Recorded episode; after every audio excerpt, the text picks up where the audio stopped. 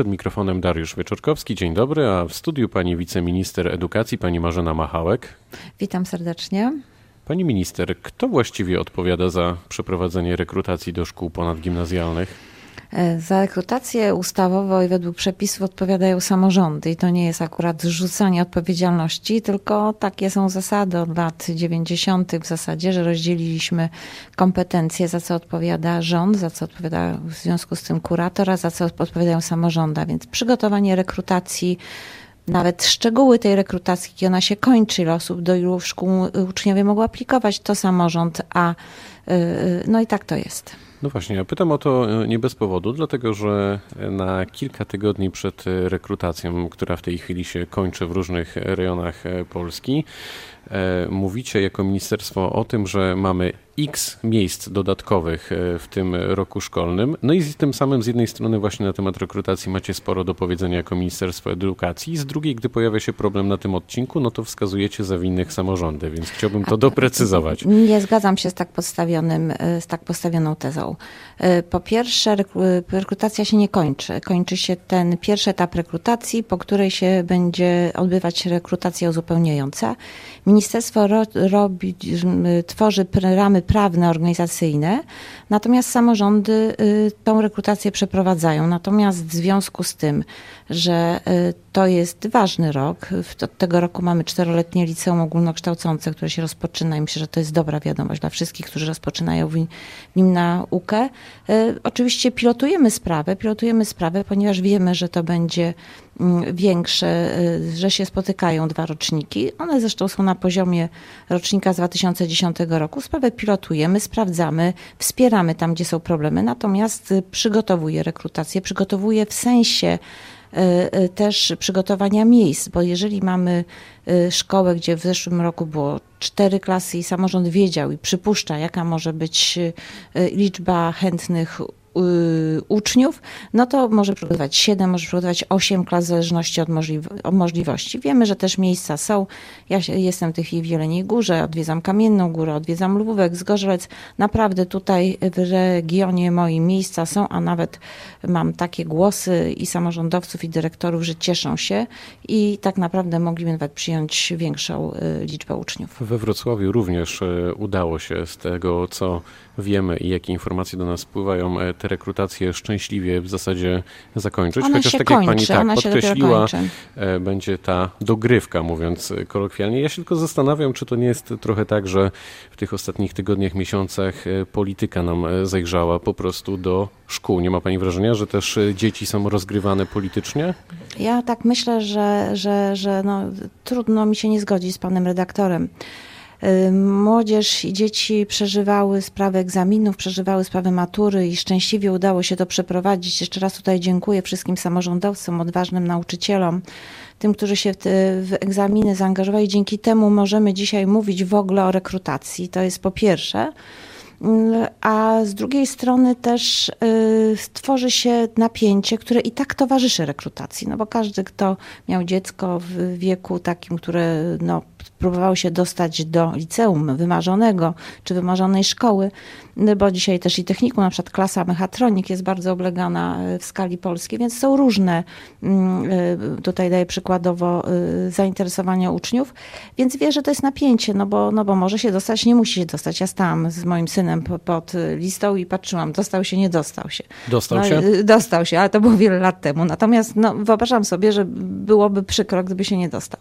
Natomiast i to są emocje, które są prawdziwymi emocjami rodziców. Jeśli no się jeszcze je podkręca, mówię w cudzysłowie, czyli się je wzmaga takimi historiami, że będzie źle, będzie niedobrze, a my wiemy, że przecież tak, po pierwsze, liczba uczniów w ogóle się w skali polskiej nie zwiększa. Nie zmniejsza się w związku z tym liczba nauczycieli, wręcz odwrotnie. No tak, ale Więc mamy to jednak wszystko ten można podwójny, się podwójny rocznik. Nie, prawda? mamy zwiększoną liczbę uczniów w tym naborze, natomiast ona jest analogiczna do 2010 roku. Wiemy, że przez ostatnie lata był ogromny niż demograficzny. Wiemy, że w wielu liceach wręcz i technikach były problemy z naborem i żeby tak naprawdę y, słyszę od samorządowców, że wielu naprawdę zastanawiało się, co zrobić ze szkołami. Dzisiaj to jest oczywiście sytuacja mm, y, pewnie wymagająca, szczególnie w dużych miastach, szczególnie w tych liceach, które są uważane za prestiżowe, do których zawsze był problem z dostaniem się wszystkich uczniów.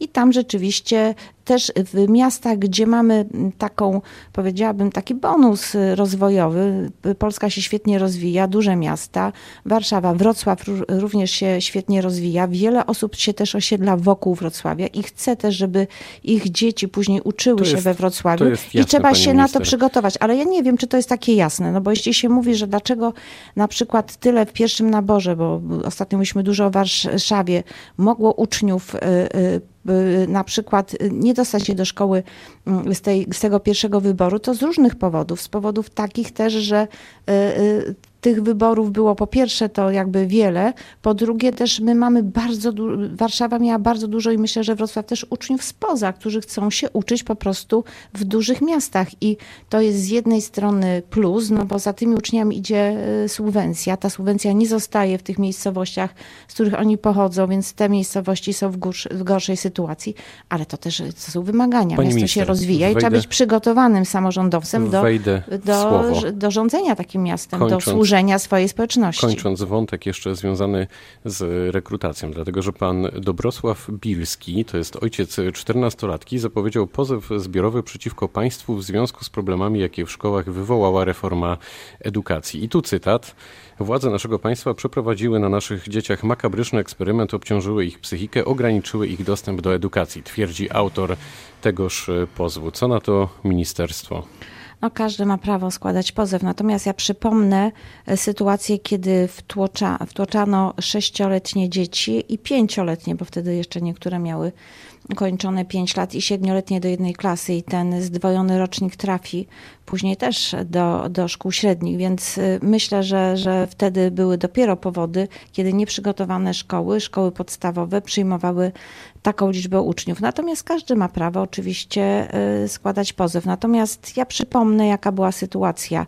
My y, wiemy, że to, co dzisiaj się dzieje, że ta reforma to nie, to nie jest wynik, że ktoś sobie coś wymyślił, to było ogromne oczekiwanie Polaków. Ja takie rozmowy prowadziłam, rozmawiałam, też to słyszałam. Nie pamiętam, ja nawet chyba y, byłam może nawet mniejszym krytykiem niż niektórzy, którzy krytykowali bardzo mocno gimnazja, krytykowali stłoczenie uczniów w pewnym wieku e, w pewnych e, szkołach. Natomiast przypomnę też taką sytuację, bo generalnie pomysł reformy Handkego był zupełnie inny.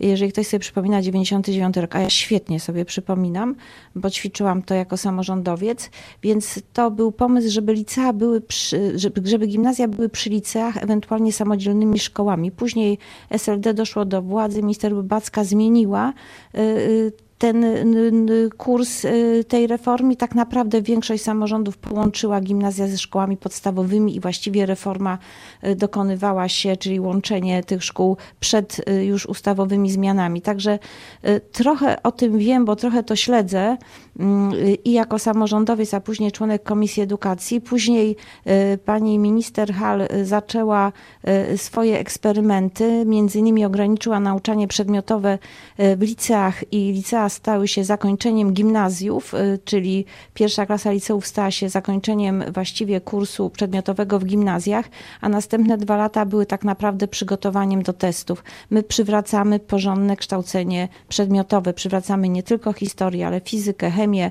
i to jest, myślę, ważne i jestem przekonana, że uczniowie na tym skorzystają. Ostatnio pani powiedziała w jednym z wywiadów, że tu cytat z pani, powinniśmy przestać bać się szkolnictwa zawodowego. Uważa pani, że się boimy? Kto się boi?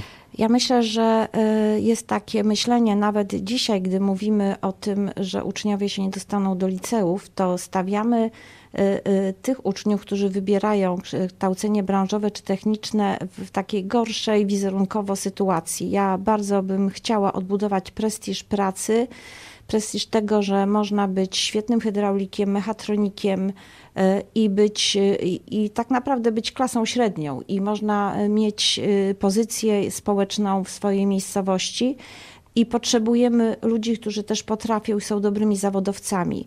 Dlatego też y, takim jednym z zadań, które mi powierzono było, jest odbudowa prestiżu i jakości kształcenia zawodowego i branżowego i technicznego.